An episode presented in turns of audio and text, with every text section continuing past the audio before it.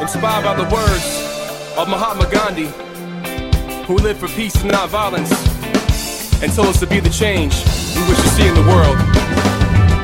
Freedom's calling, I feel the fire that's deep inside us. Boom shakalaka, ladies and gentlemen, brothers and sisters around the world. It is your boy Krishool, aka the esoteric noetic, aka the chocolate Nubian soul brother. This is the podcast. This is the first podcast I have done this year, and boy, has it been one crazy year. We had the bushfires back in January. Then we've had this pandemic, which is is causing uh, an absolute nightmare here in Australia. It's uh, it's made a lot of people question whether or not Uh, this system was broken already, you know. Um, I mean, I've, I've been watching a lot of the things that have been going on, and the government pull out all of these laws, and I'm thinking to myself, has this always been around, or or is this something new? I mean, is this the country that we live in? I mean, isn't Australia supposed to be the country where we are young and free? Well, it doesn't seem as if we're so free at the moment, right? And it seems as if the government has been exploiting uh, people under this, uh, this, uh, this idea of security to keep everyone safe. And uh, anyway, we're going to get into this. I have Mark Doneddu here. Mark Doneddu is is an amazing researcher. He is the director of World Vegan Day. Uh, he's he's the pres- president of VegVic. He's been involved in a lot of amazing things, a lot of activism, has a tremendous amount of knowledge to do with health. Uh, and as you can see uh, from many books that he has behind him, Mark is definitely well-researched. I've been watching a lot of his uh, his content. Um, Mark has been tirelessly sharing information in regards to what's been going on in the field of health and the field of uh, many things. And uh, I, I always find it a, p- a pleasure having a conversation with him, as he has a lot of insightful things to share. So I really wanted to get him on my, my podcast to talk about some of the things that we've been facing over the last uh, so so months. So uh, Mark, uh, if there's anything you wanted to add to your introduction, by all means, um, how you doing, buddy? And how you how you feeling about the recent events? Well, well, thanks for having me on, uh, Krishna. It's a real pl- pleasure to be uh, part of your uh, podcast, um, the second time that I'm on. So uh, thank you for having me. And uh, and yeah, how I've been, I've been, been great. Um, look, the situation around me has been interesting, to say the least, in twenty twenty. It's been a very interesting year with uh, so many draconian laws being implemented, um, this pandemic that has been, in my view, overblown in terms of its uh, seriousness, to say the least, and I'll have evidence to, to, to show to back that up in a minute.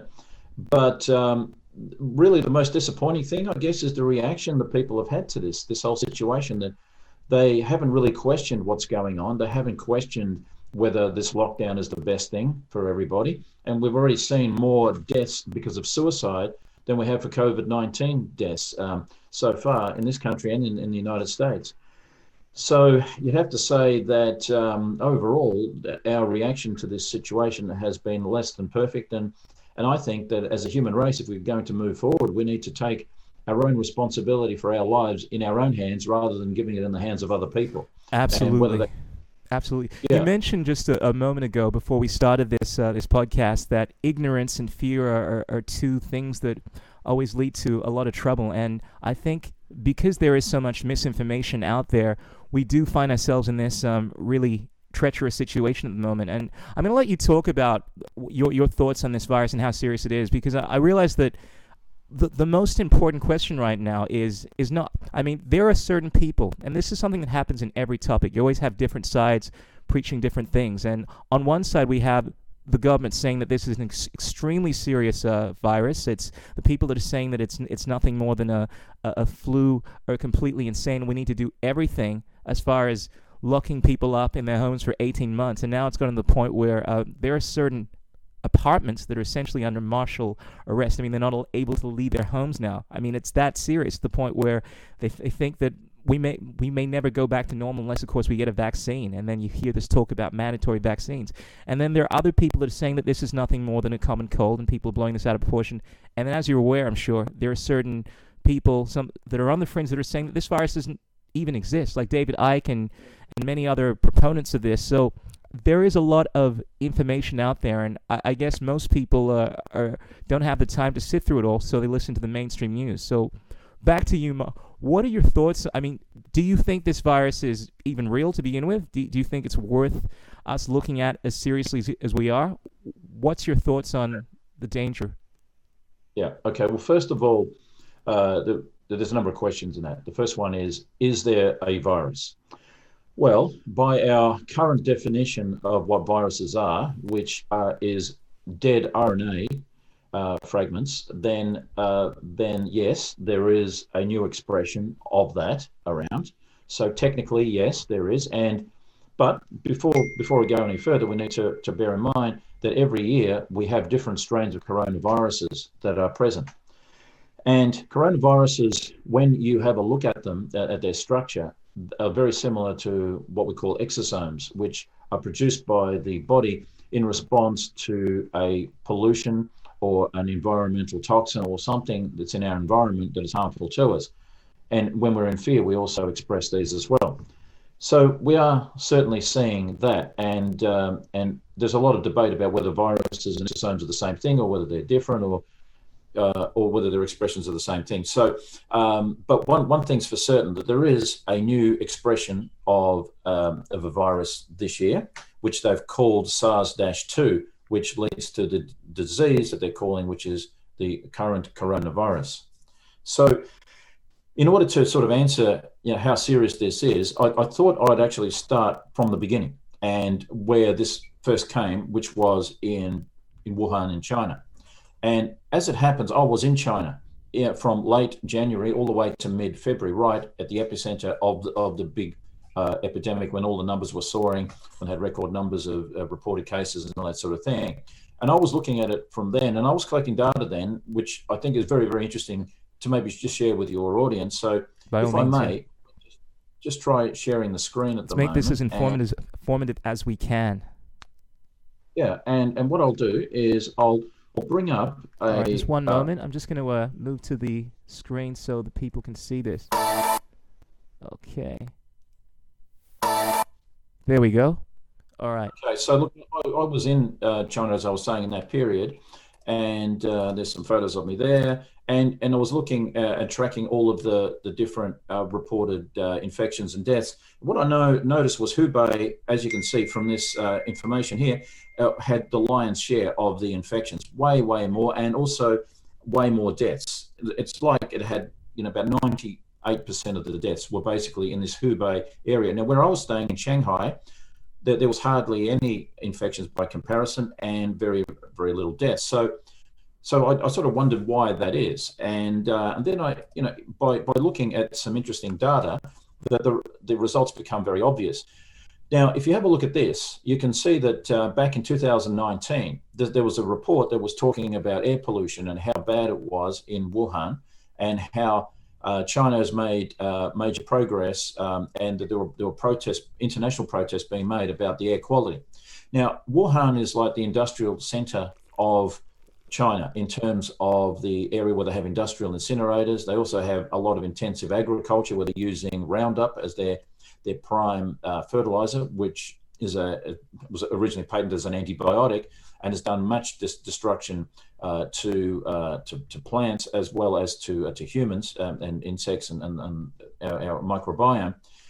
And it just so happens that that's the epicenter of this, and, and and we've known about this even going back a number of years. This was in two thousand fourteen that uh, they declared a the premier declared a war on pollution, and uh, where a few hundred residents in the city of Wuhan in China took it as a cue and they started protesting. So this is not a new thing that Wuhan has had a lot of pollution issues. Okay. So so what's happened since since then? Well, you know what's interesting is that.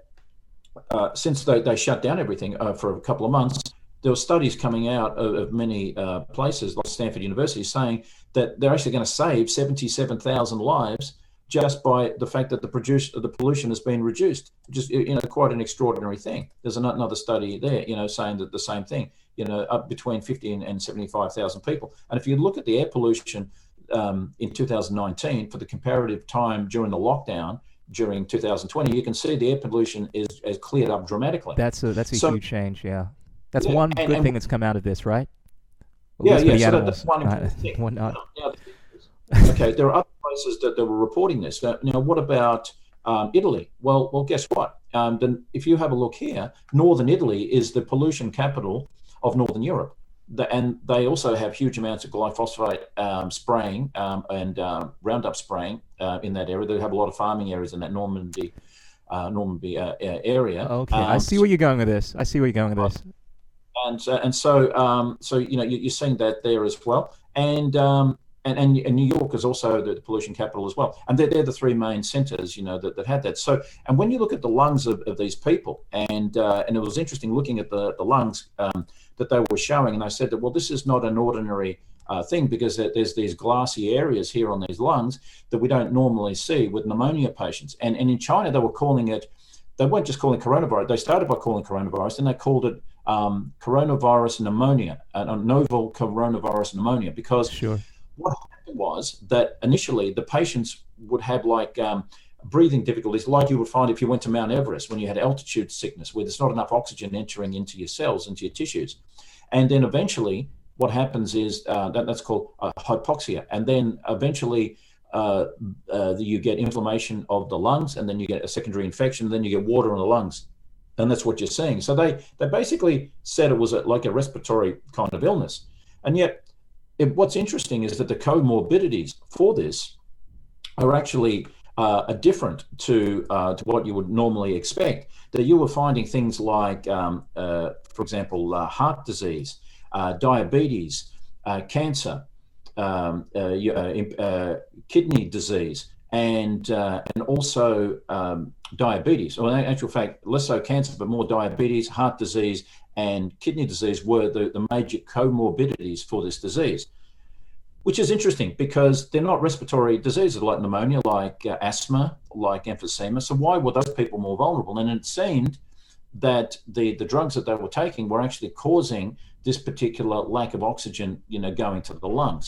And and what they were doing, um, they were putting people on ventilators. And, and in fact, here, there's a report that basically says that uh, from the American Lung Association um, uh, says in China, where eighty-six percent of patients in Wuhan placed on res- ventilators died, or respirators. So so what they were doing is they said, okay, there's a lack of oxygen going into the lungs. So what we're going to do is we're going to put people on ventilators or respirators to uh, to make the, the oxygen go in there. But the thing is, if the original condition wasn't a lung uh, condition per se, and it was, say, due to cyanide poisoning, which is what happens with pollution, where it we know the cyanide actually stops oxygen from actually getting into the cells. Mm-hmm. That's that's one of the things that we actually know.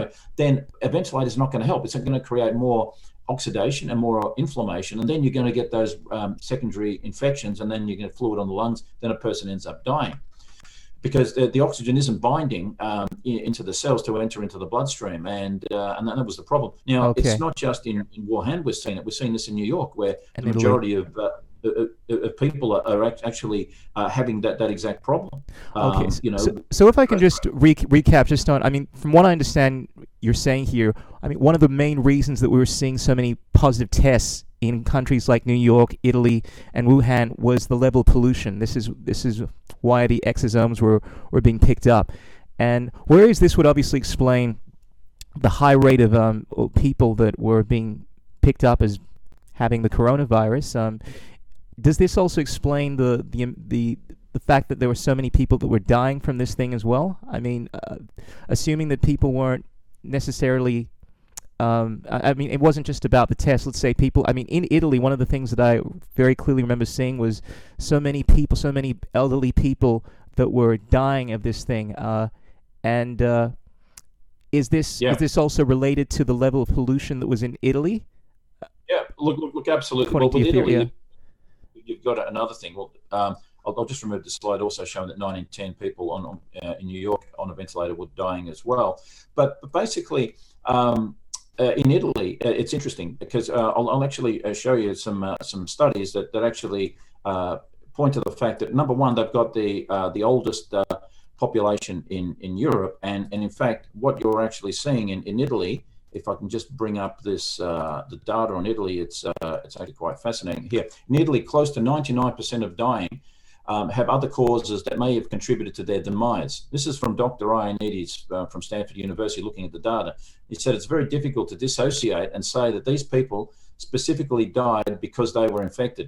It was very likely that many of them would have died anyhow, if not immediately within a short period of time, because of these other causes of death uh, that they had.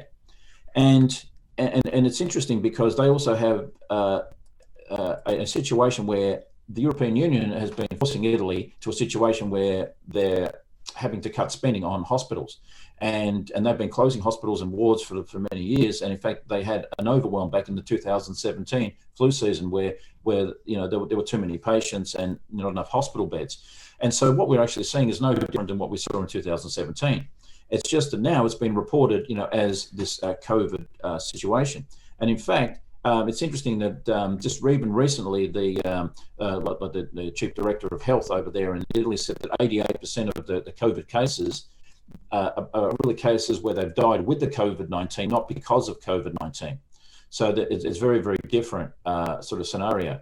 And, okay. uh, and that's what you're. Mark, I just saying. Switch back to your actual face here, away from the information, yeah, so yeah. that p- people can see, uh, well, can see your, your lovely face there. But I, I understand the gist of what you're saying. That fundamentally, correct me if I'm wrong, what we're seeing now is no different to what we've been seeing in previous years. And the reason that there've been such high levels of uh, supposed deaths from COVID in Italy, New York, and Wuhan is because of the level of pollution.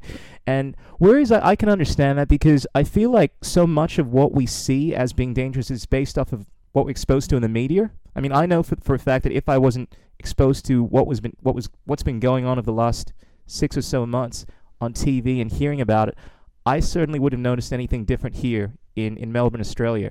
And I'd imagine that the same would apply if I was living in China or uh, Italy or New York. So I, I understand the argument there, but um, I, I guess uh, I guess the question is the I mean one of the things that I keep hearing over and over again is that the reason the coronavirus is so dangerous um, in comparison to other viruses it's is its level of uh, of, of of how con- it's due to how contagious it it is. Apparently the R naught is supposed to be extremely extremely high, and because it has the potential to be such a a danger to so many people, we're looking at this very differently because this is an unknown virus. So I, I guess a, a huge part of this is the unfamiliarity with this virus that's that's led to governments having the drastic measures that they're supposedly uh, applying. I mean, this is the reason that they, they come up with.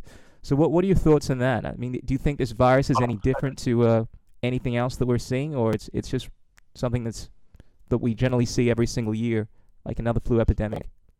Well, well, what, what's interesting is this, that normally we don't go around testing so many people for seasonal flu, for example, like, like we do now. Mm-hmm. And uh, and if we go back to um, Doctor Ioannidis, um, if, we, if we maybe just share, share this particular screen, um, okay. you, you'll, you'll see that um, what he actually says on here is that the, after they did a test, they, they tested four hundred thousand people in Santa Clara in California, and they actually found that a lot more people had the COVID nineteen than previously expected, which also meant that the death rate was far, far lower now because more people have got it than we think. So by definition, it's less dangerous than we thought. And so they're actually saying that we now have data that the infection fatality rate is much, much lower compared to our original expectations and fears.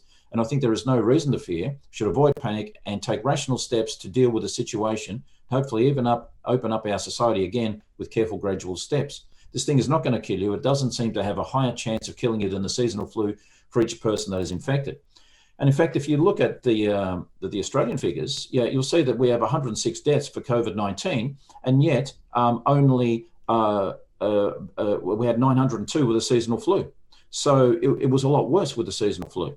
So um, so we we are basically overestimating a, a situation that we shouldn't be Uh, that concerned about, and, uh, and and that's what we're actually seeing. So it's a far less uh, death rate, and in fact, people don't realise this, but uh, we've had flu seasons um, where um, yeah. And actually, I just brought the wrong one there. Um, I'll just bring up a, a U S A um, a newspaper article that actually showed how many people were actually dying uh, of the seasonal flu just a, a number of years ago.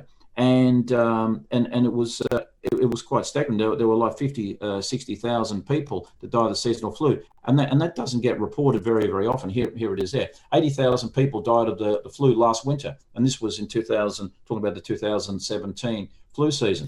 Here we are. Flu killed sixty-five thousand people, and but we don't seem to care.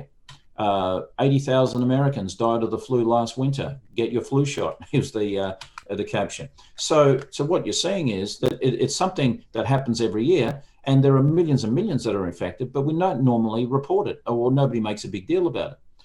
The amount of media coverage that we've had on this is literally thousands and thousands of times more than what we had with SARS and Ebola and Zika, the, the swine flu, the bird flu, and all of these. And in every case, they made these great overestimations of how dangerous it was, and, and how many millions of people will be killed. That's what they said, you know, even, you know, with the, uh, the, the swine flu, millions will die, the bird flu, millions will die. And in actual fact, it wasn't the case. Millions didn't die from these uh, these illnesses um, and, and the, these viruses.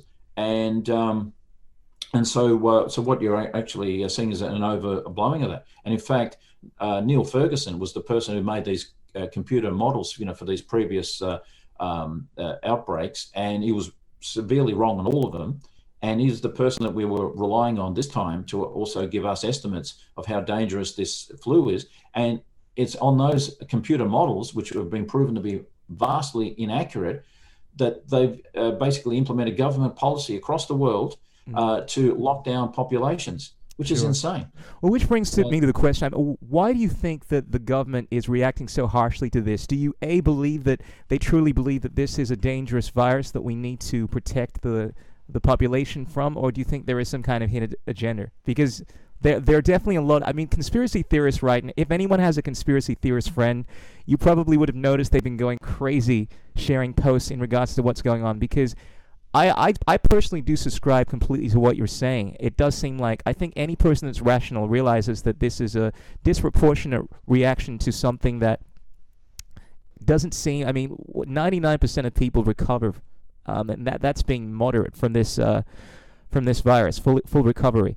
But nonetheless, we're seeing these measures that seem so outlandish, these draconian measures, people being, I mean, I mean, I, as I just mentioned, there are there are suburbs now uh, that are in lockdown. There are, I mean, all of Victoria is in lockdown, and there are apartments where people aren't able to leave the building. And we're having laws passed that completely disrespect this idea of freedom that Australia is supposed to have at least some modicum of.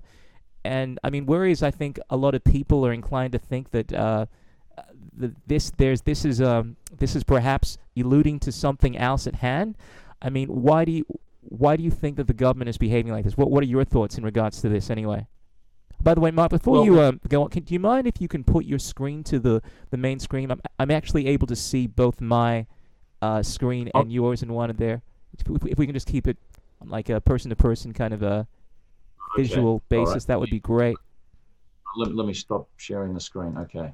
Okay. Yeah. There we go. All right. Okay, so um, back to the, the question at hand, because this is where we get into the juicy stuff, where, where it gets a little conspiratorial here. Because, look, we've established, I think, quite rationally speaking, that the reaction that the government is having to this does seem to be extreme, even for something that we're, we're not familiar with, um, particularly the, the measures that have been, that have been passed. I mean, and...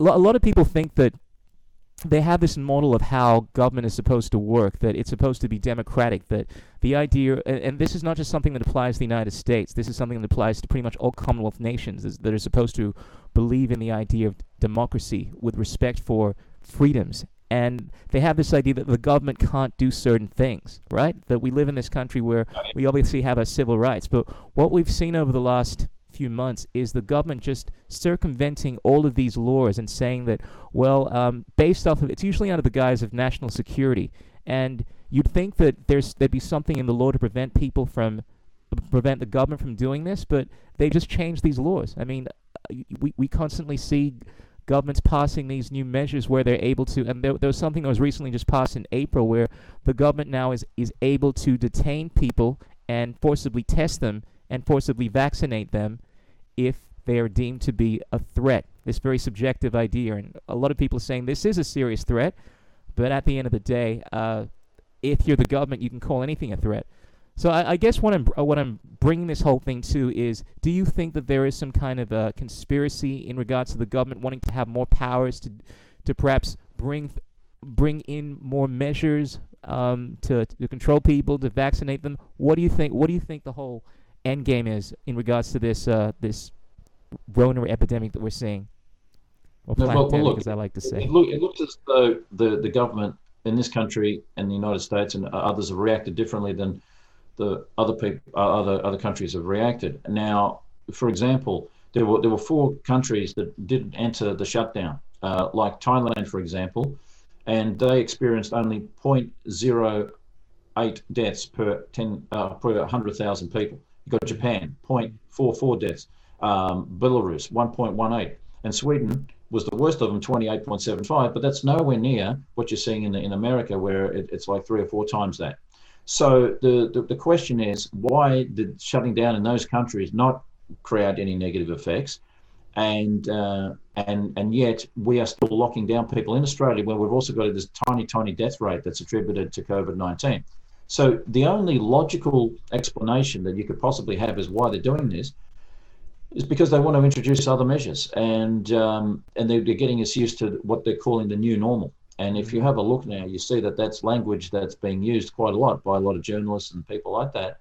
And they're saying, well, we're going to have to get used to the new normal, where yeah. we're going to have to have a tracking device. It's going to we're going to have to have contact tracing, you know, yeah. where we're going to trace everybody uh, and things like that.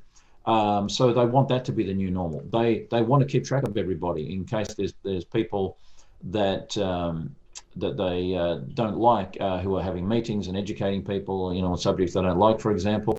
Um, that, you know, that they've been wanting to introduce a mandatory vaccine for a long time. This is mm-hmm. certainly a great way to do that because, you know, people are in fear. And when people are in fear, they're more likely to to accept a, a draconian kind of measure like that. And, you know, they've been trying to introduce mandatory vac- vaccines for a while. The media always has been pushing this pro you know, vaccine agenda, if you if you like, and um, and so now, you know, is, is the ideal opportunity to be able to implement something like that. And so that's the only thing I can think of as why would you would do that, because it's certainly not dangerous. I think that the uh, the statistics are, are showing that, and and in fact, when you look at the the previous five years, you can see that in two thousand seventeen uh, uh, flu. Uh, had uh, was responsible for a lot more li- lives being lost than what we have now, and and in fact, um, you know, the, I, I can even I can share a screen that uh, that actually shows that. Uh, well, we don't need that- to go into the evidence so far, because I, I mean I think it's very clear in regards to what's going on here as far as the, the, the seriousness of this virus. It, to me, it it just comes down to I'm trying to understand why the government is reacting like this, and like I completely agree with what you're saying in regards to uh, this. Be being a plan to usher vaccines, because you see, I mean, the, the main thing that I keep on seeing now, just a few years ago, I would debate this topic with my friends, not thinking that we were ever on the verge of having this actually addressed seriously, but it's been spoken of, spoken of as if it's not even a thing now, the idea of forcibly vaccinating people. I mean, we hear presidents, you know, people like Fauci, people like Bill Gates, and all of these leaders saying, unless, of course, pretty much everyone gets vaccinated, uh, we're not going to, we're, we're, we're going to have to deal with this new normal. And the goalposts are constantly moving. Initially, this thing was about flattening the curve. Do you, do you remember that? The whole, hey, let's keep we we got to uh, keep this thing down because I mean we don't we don't have our hospitals overcrowded. And now it's been more about oh we we're in this for the long haul. We got to work together. And even though you may be in an apartment and uh, we're not allowing you to, to get out, I mean you kind of have to make the sacrifices because we can't allow this thing to potentially become a, a, a serious threat to everyone. And unless, and the, the thing that really got me heated up about this whole thing, because without a doubt, they've definitely been pushing vaccines. This whole thing, regardless of whether you're in Australia or the United States, it's about getting this vaccine that vaccine fully administered. And they're saying that this thing is going to be here as soon as maybe mi- mid next year. I mean, this is what government officials in Australia are saying. And we know that it's supposed to take at least a, a, a couple of years sometimes in order to get a safe vaccine. So I, the reason I'm harping on this, because I, this thing is the main thing that I keep hearing that people want to use to discredit uh, anyone talking about agendas is this idea of vaccines, that there's nothing to worry about, one, and that the government is not trying to uh, uh, is not trying to, to control you. But when you see people like Bill Gates pushing this thing, I mean, we, we know for a fact that Bill Gates has uh, has has been trying to, to vaccinate populations. And, you know, whatever, I don't want to speculate in regards to what he's trying to do from this, but we know that he's a big funder of the World Health Organization, the biggest funder.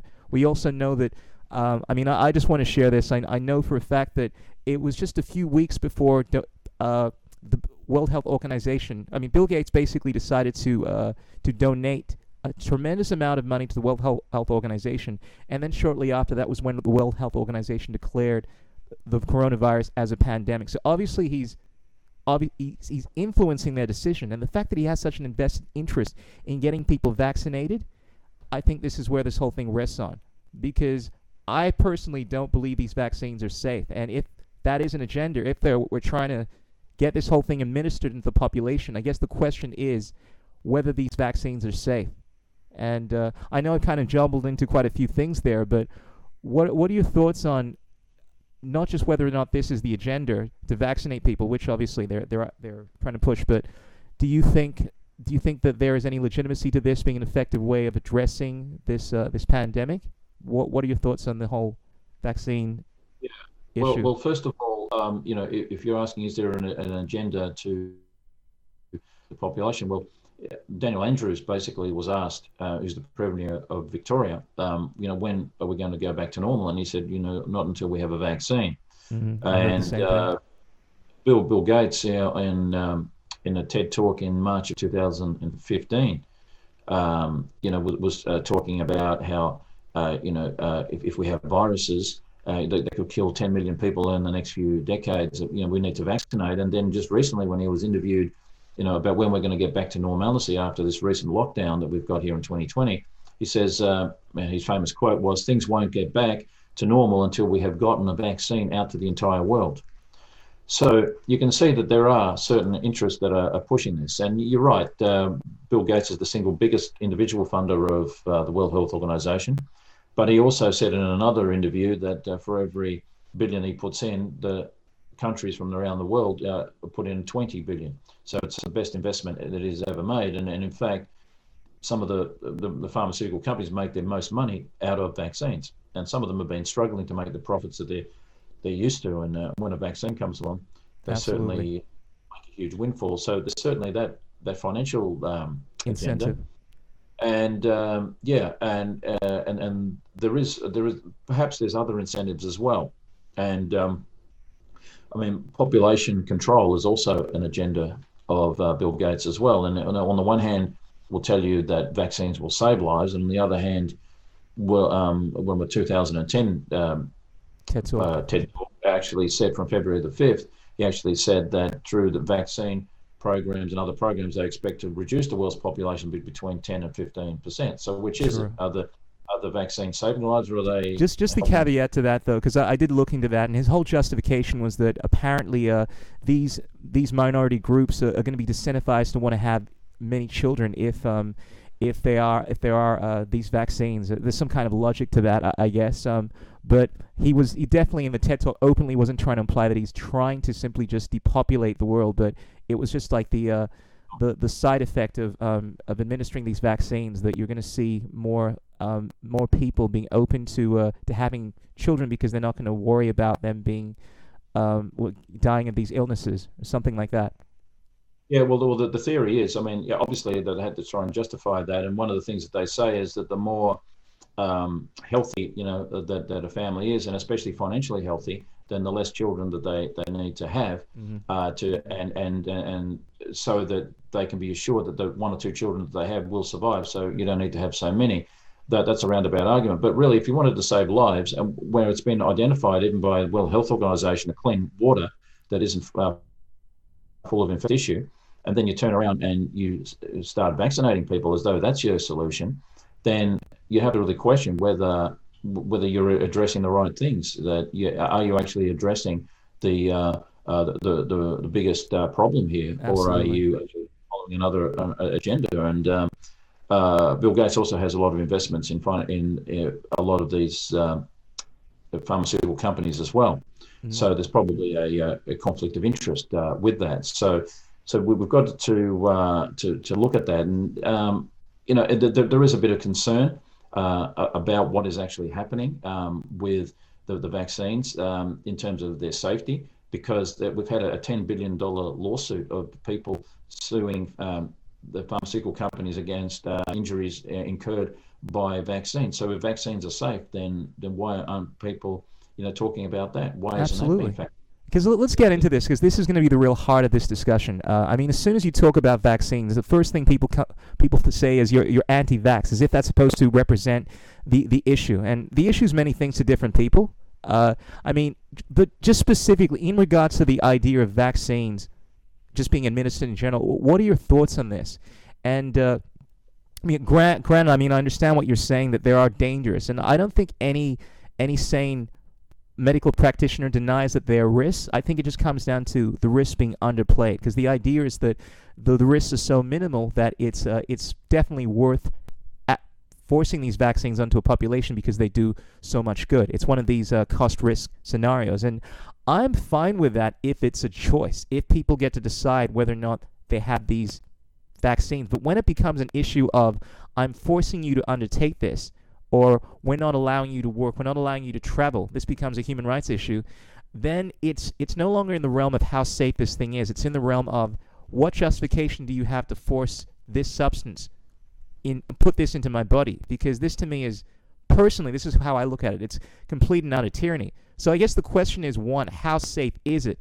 Because to me, it's not it's not a question of how safe it is. Regardless of how safe it is, I don't believe you can force forcibly inject me with something, because I believe that rights are inalienable. I don't believe that people have the right to, or governments for that matter, to decide to put something in your body because of something that might happen.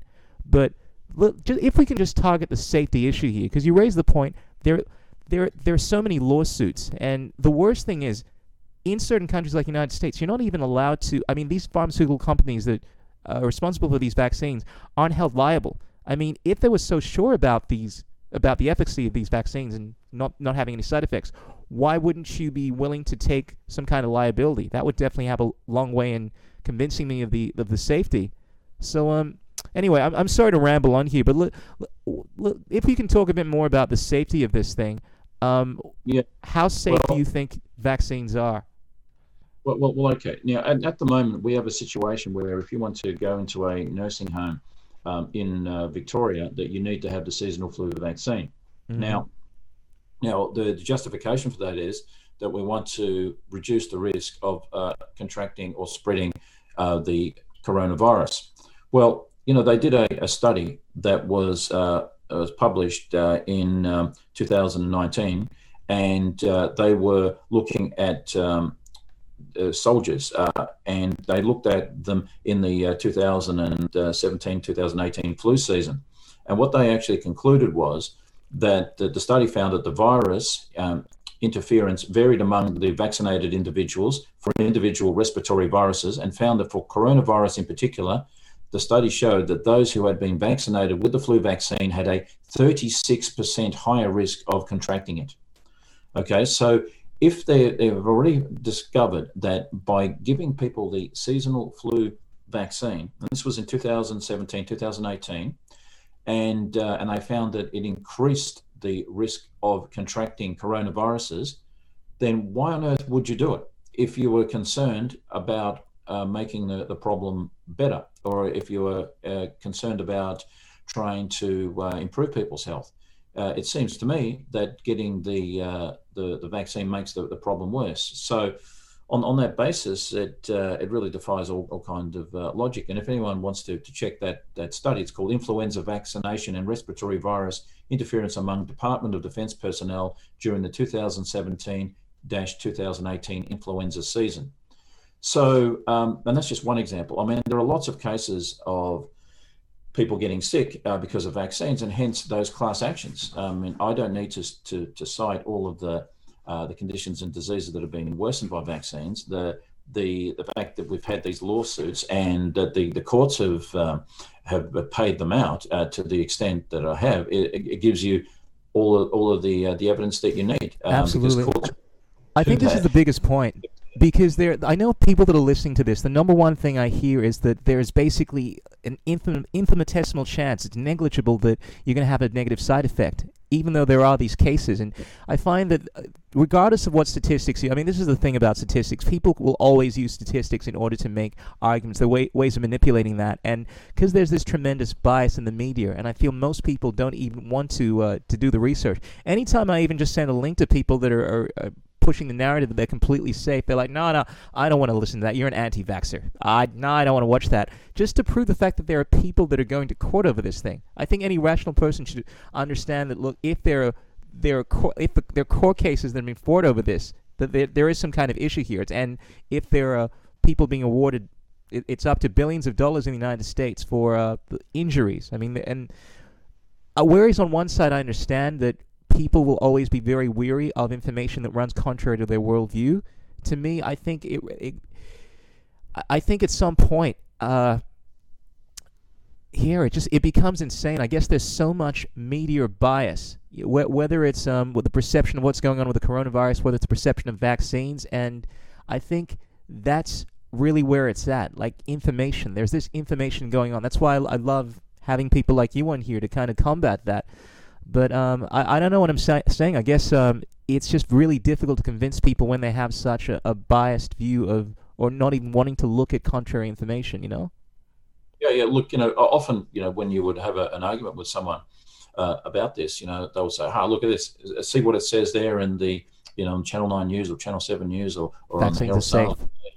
As though that's evidence. Yeah. Um, and yet, autism, on many linked autism, that's just ridiculous. You know, it's just, no, there's no evidence to support that. Okay, bro. Well, and yet, and yet, these these media organisations have been, on countless examples have been shown uh, to uh, to give a very very distorted and biased view of what's going on, and often uh, a, a very uh, will will actually not publish uh, stories that will harm some of their biggest funders. And uh, you know, you, you look at, you know, some people say, oh well, I, you know, I, I read The Guardian, that's an independent newspaper. Well, Bill Gates is one of the biggest funders of that. Uh, that uh, newspaper, for example. So, and if, if he's got an agenda that he, he wants to promote vaccines, well, then that, that's the agenda that's going to come through. You know, during the um, then the previous election in the United States in two thousand sixteen between Hillary and Trump, uh, both sides of uh, both the Republicans and the Democrats, their, their biggest funders wasn't the big banks, like a lot of people would think. Let wasn't the big military, wasn't the big oil company. Rob it was actually the, uh, well, the, the the pharmaceutical companies were okay. the biggest. Um, uh, uh, funders, and um, so when you've got such a big uh, financial backing, um, and, and there have been many books written on this, that when you have people funding you to, to that degree, that you introduce policies that uh, are, are going to suit those uh, those uh, companies, you know, giving you the, the funding. Sure, that's common that's sense. That's human nature for the most part. You know, you, you don't want to bite the hand that feeds you, so to speak. And I guess uh, that's the biggest problem here. A lot of this, I mean, people speak about freedom of speech, but even in a situation where, because we have these platforms, we were speaking about this earlier, like YouTube and Vimeo and Instagram, where these are essentially private organizations. And I, I understand the argument they're funded by the government and so forth, therefore there's some kind of coercion going on. But for the most part, these are private organizations. But when they're censoring all the information and uh, It, that goes against this narrative. I mean, just a while ago, the World Health Organization was saying that the coronavirus couldn't be contracted uh, to, to humans, and anyone that was perpetuating anything contrary to that on YouTube was being demonetized because you can't say anything that goes against the the, the scientific narrative of the World Health Organization, according to the, the YouTube uh, uh, agreements. But it's it's crazy because obviously they were wrong, and obviously any organization, any establishment, regardless of how legit they are, can be wrong. But the question really comes down to whether or not um, there's freedom of speech, so to speak, which is generally how I look at it. It comes down to funding and influence and power and control.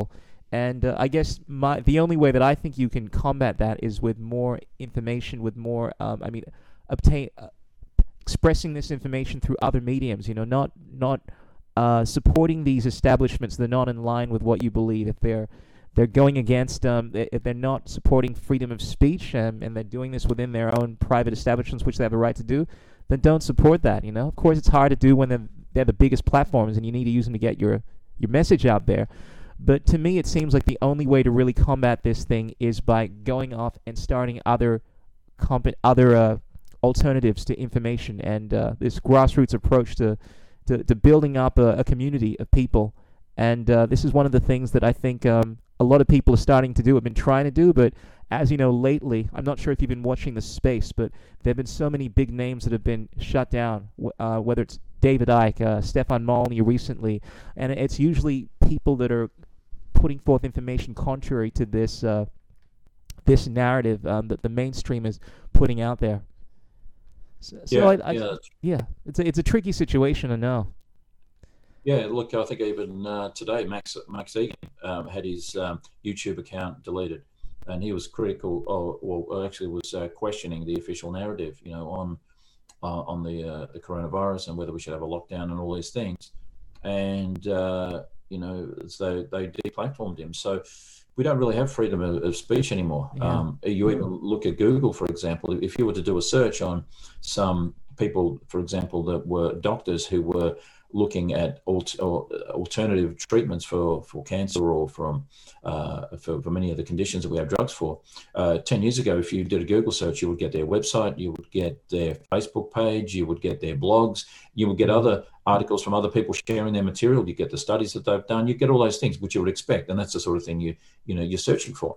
But now, Um, you you search for the, the very same uh, person, and you would get, you know, quack watch. This this doctor is a quack. You would have come at number one, or or this person should be locked up, or this person um, is uh, presenting fraudulent science. Absolutely, or that's science. Something I wanted to just bring up, because because the very reason we're even doing this on, on on Zoom, this is my first time using Zoom, is because whereas I initially suggested using, I think it was Google uh, Hangouts or something like that, and uh, Skype. I, you you mentioned that you were a little weary about these uh, these uh, the, these apps because they are obviously owned by big corporations and their interests not not always aligned with free, freedom of speech, and they censor a lot of this stuff. But the the very notion that, and this is something that I've heard been put out by s- journalists, and it's actually been taken seriously now. This idea that by even putting information contrary to the narrative now, you can be deemed a a, a threat, like a you can actually be imprisoned. I've heard support reporters bringing this idea because, I mean, this this conversation right now, like the idea of alluding to this this idea that the, the coronavirus isn't a serious risk and it's not as real, real. I mean, there are people that are legitimately not just saying, hey, this is ridiculous, which is fine. I'm all about freedom of speech and people having opinions, but they're actually arguing that people should be locked up now. Now you're trying to change the rules of the, of the game. So you can't even win if you're playing by the rules. That's because the rules can always be shifted, and you can be made yeah. to be a criminal simply by doing something which has been use- universally accepted as fine, you know? It's like, you're a criminal now for walking outside because we said so and because we deem you a risk. I mean, uh, the question I always like to pose is, at what level do you think the government is w- is willing to... I mean, what what's the level here of you being willing to take this bullshit? Like, at what point are you going to say that this is too much? Is it going to be the point where they're telling you that you have to be forcibly tested, forcibly vaccinated? Um, they're they're threatening or they're imprisoning you because you've decided to speak about something? Or is it the point where they're rounding people up and putting them into quarantine camps? Is it the point where they're actually t- going into your homes and, and shooting you because they deem you to be a threat? Like, it's getting, it's, a lot of people kind of look at this as being a, a, a completely necessary, but it's like this totalitarian tiptoe, as David Icke likes to call it. You know, you slowly start pu- doing things that a few years ago would never be considered to be offensive, and now, now we're in the new normal. Now, you know, in a few in a few months from now, let's say we get past this second lockdown that we're in, the government decides to just suddenly say, you're all supposed to stay in your homes. If you get out, we're going to shoot you. That doesn't seem like such a crazy thing anymore, and it's been legislated. So now people have been brainwashed to think that it's against the law, it's criminal, and you can't be a criminal because you're a bad person. Even though that's natural, it's normal. If you kind of get what I'm saying. Anyway, these are just some of the thoughts that have, have been simmering in my mind. I mean, it concerns me. There, there was a um, an article written, uh, I think, from a, a Labor M P uh, just recently in, that was in The Age, that basically said that um, anyone who's got a, uh, a dissenting view should should really be silenced. You know, when when it comes to to this uh, this topic, you know, of uh, the, the COVID nineteen or any uh, intended uh, vaccines and. And, and, and so forth. And uh, whatever happened to our, our freedom of speech? I mean, it seems that the, in, in twenty twenty, it's, it's it's evaporated. And there seems to be a lack of... speech. Everything's been verted, you know. Uh, I feel like uh, this sounds like some some epic line from some biblical book, you know, that, uh, like, good things have become bad and bad things good, you know. Now we live in a world where truth has become falsehood and freedom has become synonymous with evil and tyranny. People that want to go out and experience life are considered to be the the worst people. But look, I, I the kind of the, the kind of podcast this is, I, I definitely I definitely want to um, lift the vibration of uh, of the world, and I, I want to talk about some of the things that we can do in order to will, one, um, improve our health, perhaps defend ourselves. I mean, for for those that still subscribe to the fact that they, well, this idea that they need to, to to look at this virus seriously. I mean, I know that health is definitely one of your uh, your big uh, fortes, being the uh, the director of World Vegan Day. Um, but w- what are some things, uh, I mean, do you think that people should do, not just limited to health per se, but in general, in order to combat the current situation, if they if they do want to have more personal autonomy and they, they do want to protect their, their physical bodies, not just their, their livelihoods? Yeah, look, that, that's an excellent question. Look, you know, if, if you're talking about what we can do about it, and, and I think we should focus on some of the positive solutions to this, because so far, I mean, we have talked about, you know, the, the situation and, the, the, and about the negativity and, and whatever. But uh, moving forward, we want to see what is within our circle of influence that we can actually do to improve the situation.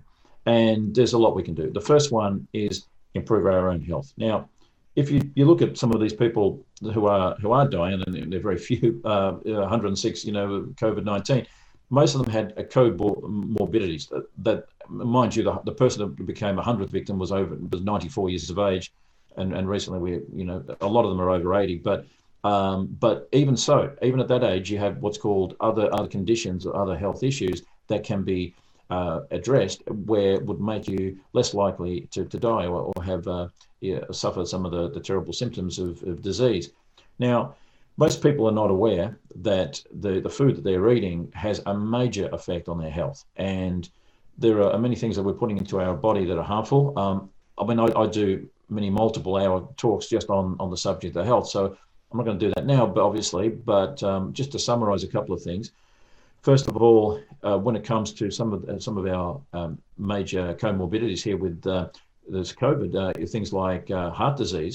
Well, you know, heart disease has been shown to be massively linked with uh, consumption of animal foods, and in fact, not only does it uh, create uh, in- increased cholesterol, uh, it also creates uh, increased inflammation uh, of our arteries, uh, which leads to our biggest killer, you know, which is heart disease. So, you know, we, we can certainly improve that very easily by, by switching to a whole foods plant-based diet. Um, when it comes to diabetes, another uh, uh, factor or a comorbidity, well, you know, there was one study that actually showed that uh, you put people on a whole foods plant-based diet, within fifteen days, half of the control group was completely off all of their insulin uh, medication uh, for diabetes completely. And those were people who were diabetics for twenty years uh, plus. Uh, with taking up to thirty-two shots of insulin a day. Why? Because they found that the animal fat uh, tends to interfere with the ability of the mitochondria, which is the power plant of the cell, to communicate with insulin, which is a hormone which binds with glucose to to allow energy into the cell.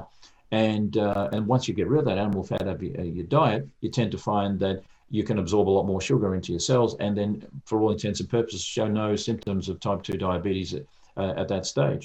And uh, that's not really well uh, shared with the public. Very few people realize that the majority of uh, cancers uh, are uh, in many ways improved by switching to a plant-based diet. In fact, there's lots of studies that show that not only are you protected from, from cancers, but also can help improve your likelihood to recover from uh, cancers by being on a plant-based diet. And, and also antibiotics have been linked with cancers of, of many types as well. And today, people are very liberal with their antibiotics. They take them every time they get a cold, they t- take antibiotics. They don't realize the harm it's doing to our microbiome, our, our intestinal ba- gut bacteria. And in fact, I, I think it's been estimated that about ninety percent of the world's antibiotics are actually fed to animals, which is staggering. And so you're consuming animal products, you're also consuming huge amounts of antibiotics. Mm-hmm. Um, and you're doing massive de- destruction to your, your gut bacteria, increasing your chances of dying of cancer. And then, then there's the, the whole subject of uh, pesticides. Well, you, you look at it, the biggest pesticide in the world is called Roundup. Um, and uh, it was originally patented in nineteen fifty-nine as an antibiotic. Mm. And it Bill has Gates behind that one as well, I believe. Yeah, and, yeah. and that's extremely damaging. And in fact, a lot of Australian wheat that isn't organic is sprayed with uh, with Roundup. And uh, so many people that have been diagnosed as being Uh, gluten intolerant, wheat intolerant, et cetera, they go to the European Union where this, this practice is banned, um, the, the spring of wheat uh, in, in many cases, and uh, and then they find that they can have a piece of bread, um, you know, say in Germany or somewhere like that, and, and they think they're cured, and then they come back to Australia and they have one one piece of bread and they're, they're rushed off to hospital. So um, in many cases, it, it's leading to so many illnesses that people are not even aware of. Um, and then there's things like alcohol, which also has a huge destructive effect on our gut bacteria. And I was very saddened to see that alcohol sales have increased by seventy percent uh, during this lockdown here in Australia. And, uh, and and it's been linked to many cancers as well. Um, we know that smoking is harmful for us, but how many people know that red meat has been been linked to um, more lung cancer deaths than, than smoking? A, a lot of people don't realise that. In fact, even the World Health Organization had to admit that uh, red meat um, is uh, is an incredibly high risk factor, and it's a class two carcinogen.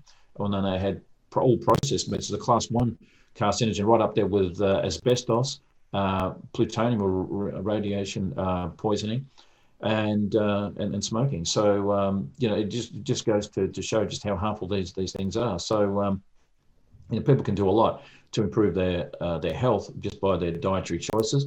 And then there's also things that people can do to eliminate stress. When it comes to cancers, they've also found that stress plays a huge role. Stress also kills that healthy gut bacteria, and uh, and there's there's many links between having certain gut bacteria die off and certain cancers. Yeah.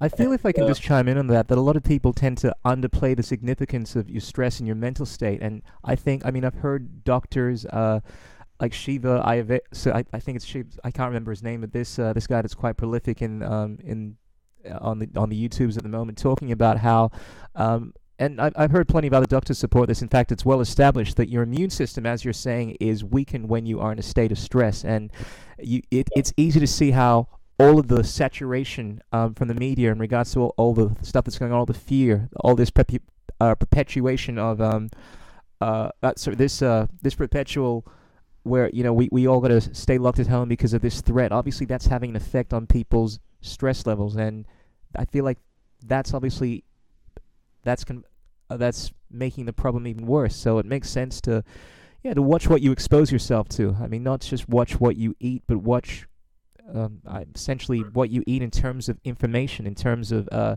your company. And, uh, yeah, that's something I, I feel like it doesn't get the same kind of... Um, Uh, significance as, as food, when there's so much that you can do outside of not just what you're putting in your body, but what you're what you're exposing yourself to to uh, to strengthen your immune system and hopefully combat the diseases that you're exposed to. Well, well, you're absolutely right. In fact, in uh, many hospitals in Japan, when they're treating people for cancer, they don't even tell them that they've got cancer, because they know that the shock of that announcement for many, for many people can actually have a, a, a very disastrous effect and actually bring on a... a I actually like that. That's the one thing about... Doc, I actually like... Because I've experienced that myself, you know, and it's like I'd, I'd much rather someone just avoid telling me, or at least save it for a time when I'm more able to deal with it, you know? There's nothing worse than getting the wrong kind of information when you're in the in the, in the worst state. So, um, yeah, simple things like that I think are important. Sometimes it, it is... wise to deny yourself um, exposure to certain things until you're you're in a stronger state to deal with it. Because one of the things that I, I I've heard about the way that your your immune system deals with um with with some of these problems is, I, mean, I remember hearing David Icke talk about um, the stage that your immune system's um like the different stages that your immune system has to deal with with threats. And uh, I, I guess one of the things that I I derive from this thing is that um fundamentally, look.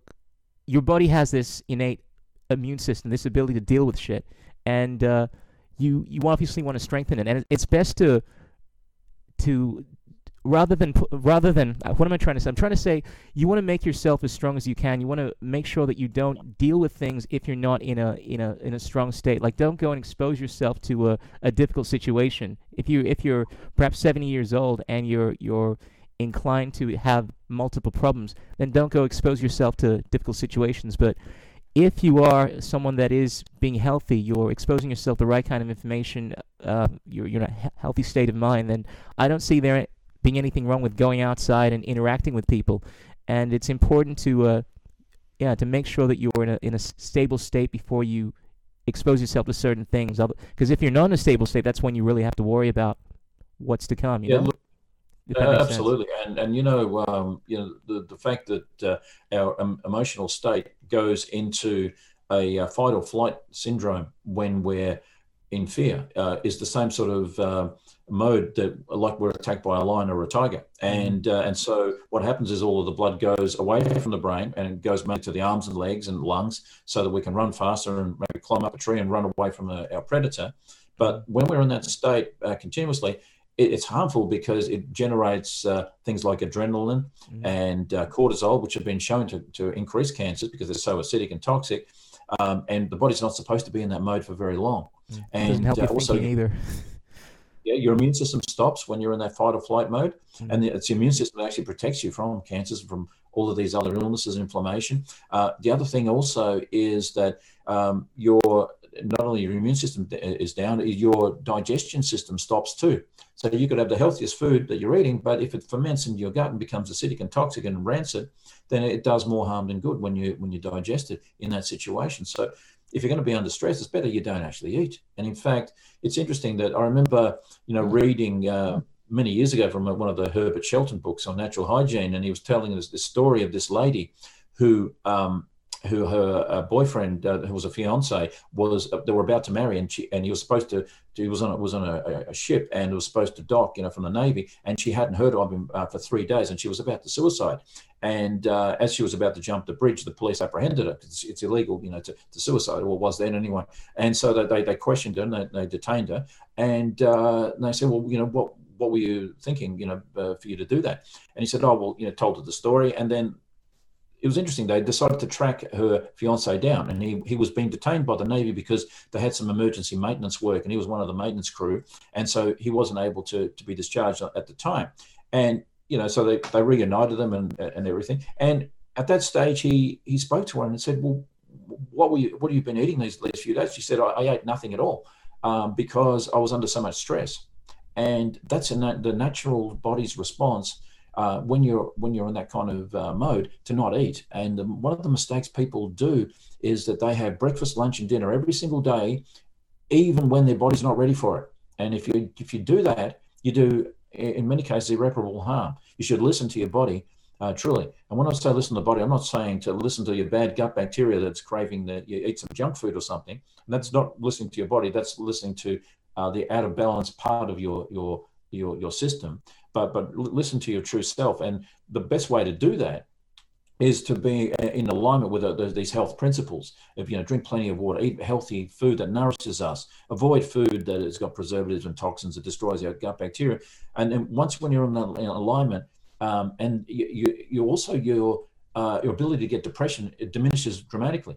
Did you know that when they put people on a healthy plant food diet, and they did this with kids, that their depression improves about fifty percent just by changing diet alone. And then if they get vitamin D from the sunlight and exercise, it, it can actually reverse depression by up to seventy percent of cases. It's extraordinary.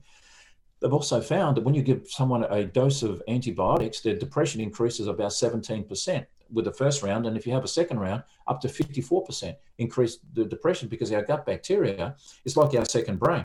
In fact, we, we have a thing called a, a vagus nerve, which connects the brain to our intestines.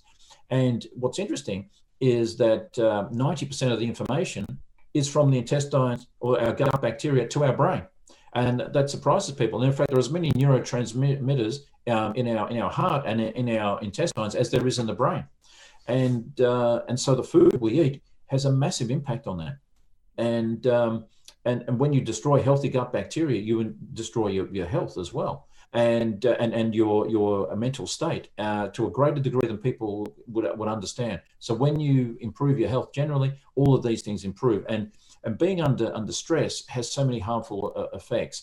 When it comes to cancer, uh, some of the, the studies I looked at actually showed that stressed people uh, uh, have um, way way more cancers than other people, and it, it's probably the biggest factor, you know, uh, of all. So yeah, sure. it's, it's something that we should keep a positive mind wherever we can.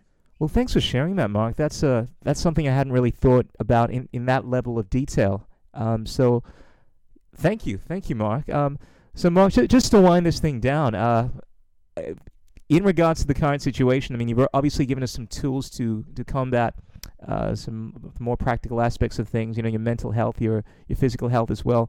Well, what's your, what's your outlook here over over the next uh, weeks, months? Um, I mean, um, you've uh, you've obviously had some experience. Uh, Um, just see, seeing things play out over the over the years? I mean, what what are your thoughts? Uh, do you have any predictions in regards to what's going on at the moment? If we're going to see a full-blown nineteen eighty-four scenario, or how how do you how do you see things playing out, or what would you like to see playing out? What would be your your message for Australians and all people alike in regards to the current well, pandemic? Well, you know, d- despite the fact that our world is looking more like nineteen eighty-four than ever before, you know, and it's interesting because normally when I'm overseas, like, like I was in Italy a couple of years ago, and I come back and people say, well, what was it like, you know, being away for a couple of months? You know, you're coming back to Australia. And I said, well, you know what, it, it was no different than when I left.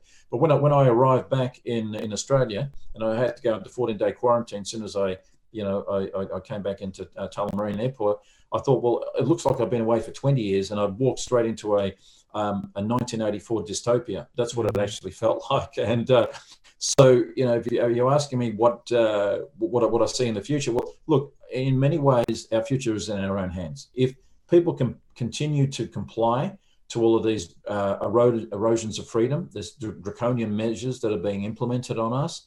If we comply to these inhuman uh, things that they're doing, uh, especially locking up people who really need uh, human interaction and uh, and introducing social distancing for children that actually need interaction with other human beings and, and uh, uh, especially other children of their own age and all this sort of thing, and they're doing all of these things that are harmful, um, you've really, really got to ask uh, the, the the question, um, what sort of society are, are we are we going to create um, unless we take action?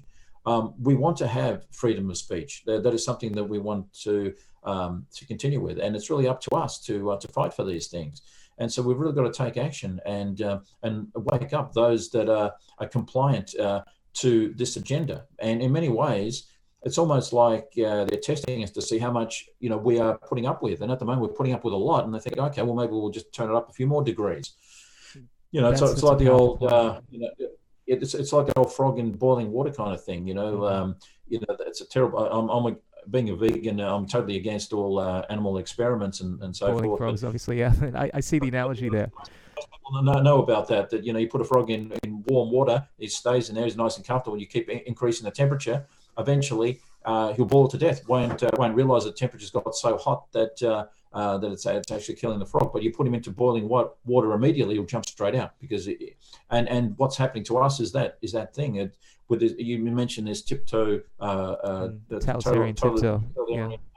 whatever it was. Um, well, this is another another example of it. It's uh, that's what's happening to us at the moment. It, they're increasing the, the the temperature bit by bit. And yet people are like the frog in the boiling water. They're just staying there and not jumping out. And absolutely. There's going to be a point where, you know, you don't want to be boiled to death. You want to you want to jump out before then. And uh, and I think the time is now. We've really got to start, you know, putting our priorities in order. And let's focus on what's really important and discard everything that's not important.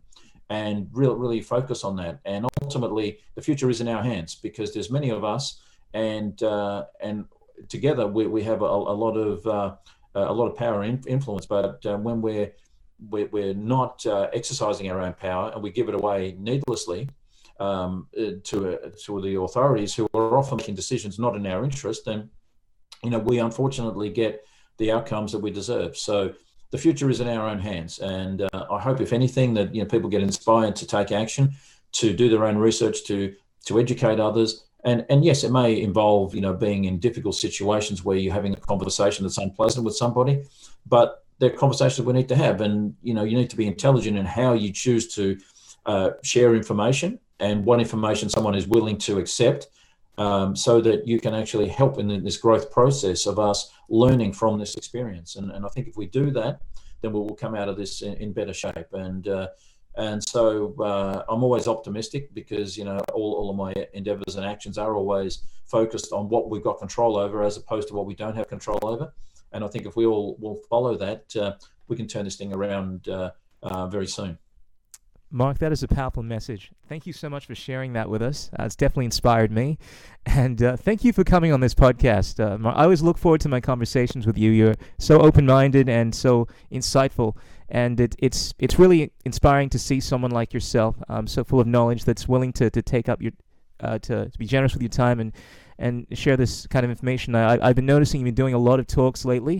And uh, it's, I think we need more people like yourself out there sharing this message and having these uncomfortable conversations and doing it the right way. I've noticed you, you're very optimistic, very inspiring, and I think that kind of attitude is um, is the way to go about this, because you're far more inclined to uh, to win people over. What, what do they say? You catch more... Um, More, more flies with honey, that kind of thing. So, Mark, uh, I think you're the personification of that, and I, I salute what you're doing. Thank you once again for coming on the podcast. This is this is the second time, and I, I know I, I always hear great stuff um, from people when they listen to your, your information. So, looking forward to putting this out there.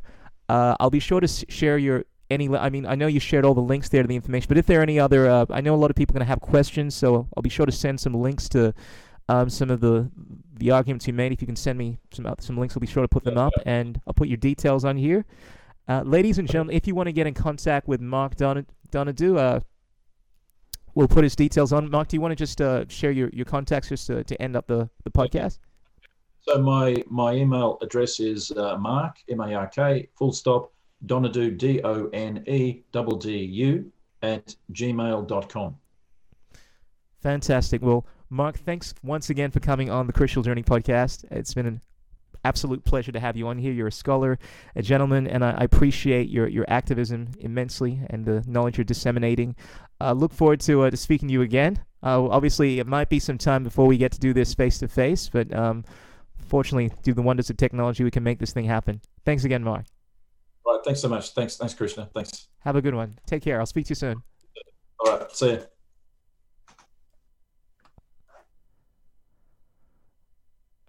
All right, all right. So, ladies and gentlemen, that was Mark Doneddu. That was an amazing podcast. Really got to cover quite a lot of topics there. We discussed, uh, obviously, the coronavirus, uh, the whole issue in regards to the government uh, eroding our freedoms. We discussed the vaccines. We discussed a whole bunch of agendas there. Ladies and gentlemen, be sure to share this video if you enjoy this podcast. I'm going to be doing a lot more of these. Uh, be sure to give us a thumbs up or a thumbs down. Uh, let me know what you think. Let me know what you think about what's going on at the moment, whether you're in Australia or Venezuela, Africa. It doesn't matter. I want to I want to hear what your thoughts are about this, and let's uh, let's all try to work together. Um, because look, there's a lot more of us than there are of them. When I say them, I'm referring to the government. I'm referring to people that want to take away our liberties and try to control what we do with our life. One of the things that I've always stood for is freedom. I believe that ultimately we all have the, the right to make decisions for ourselves, and it saddens me that we're in this situation. And as Mark alluded to, it's like this uh, this this case of the frog in boiling water. We're seeing our freedom's been eroded, and it's all under this guise of, oh, let's all work together, this is all necessary, we're all one, and ultimately we're reaching a point where we don't have any personal autonomy, any freedoms. We're all treated like children now, because we're trying to overcome the boogeyman. And regardless of whether or not you believe that this virus is dangerous or whether or not you don't think it's a thing, I mean, I think the real issue here is freedom. Freedom to choose how you live your life, freedom to choose what you put into your body, freedom to interact with people. And these these things, which are the cornerstone of Western civilization, are slowly being eroded. So, ladies and gentlemen, let's wake up. Let's uh, let's unite and uh, let's uh, let's peacefully try to overcome this. Um, and if that doesn't work, um, as J F K once said, those that make uh, I paraphrase, but peaceful protest in, impossible, make violent revolution inevitable. Anyway, ladies and gentlemen, freaks and geeks, peace out, keep it real. This is your boy Krishool. Until next time. Ow!